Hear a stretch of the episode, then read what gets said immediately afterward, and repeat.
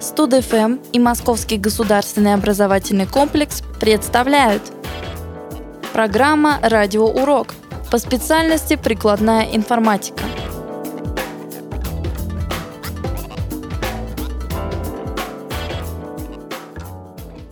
Современному человеку сегодня трудно представить свою жизнь без электронно-вычислительных машин. В настоящее время любой желающий может собрать у себя на рабочем столе полноценный вычислительный центр.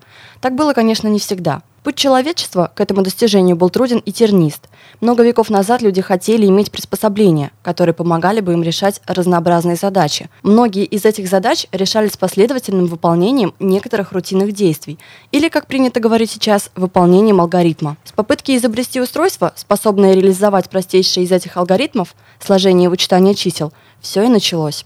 4 декабря 1948 года считается днем рождения российской информатики.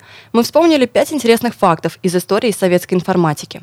Впервые термин «информатика» был введен Карлом Штейнбухом в 1957 году для обозначения технической области, которая занималась автоматизированной обработкой информации при помощи ЭВМ. В России этот праздник пока не признан официально, однако отмечается всеми, кто имеет отношение к информатике.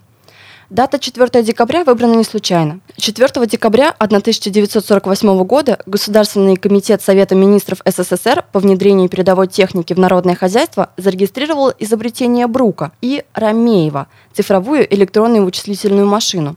Это первый официально зарегистрированный документ, касающийся развития вычислительной техники в нашей стране. Электронно-вычислительная машина М1, созданная за полгода коллективом Брука, стала первой в мире ЭВМ, в которой все логические схемы были сделаны на полупроводниках.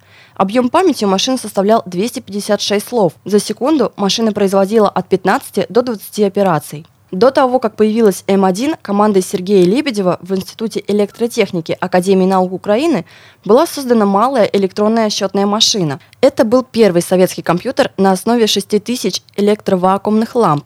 Счетная машина занимала площадь порядка 60 квадратных метров и могла производить 3000 операций в секунду. Ее начали использовать математики со всего СССР. Выстраивались длинные очереди, чтобы получить доступ к быстрым машинным расчетам.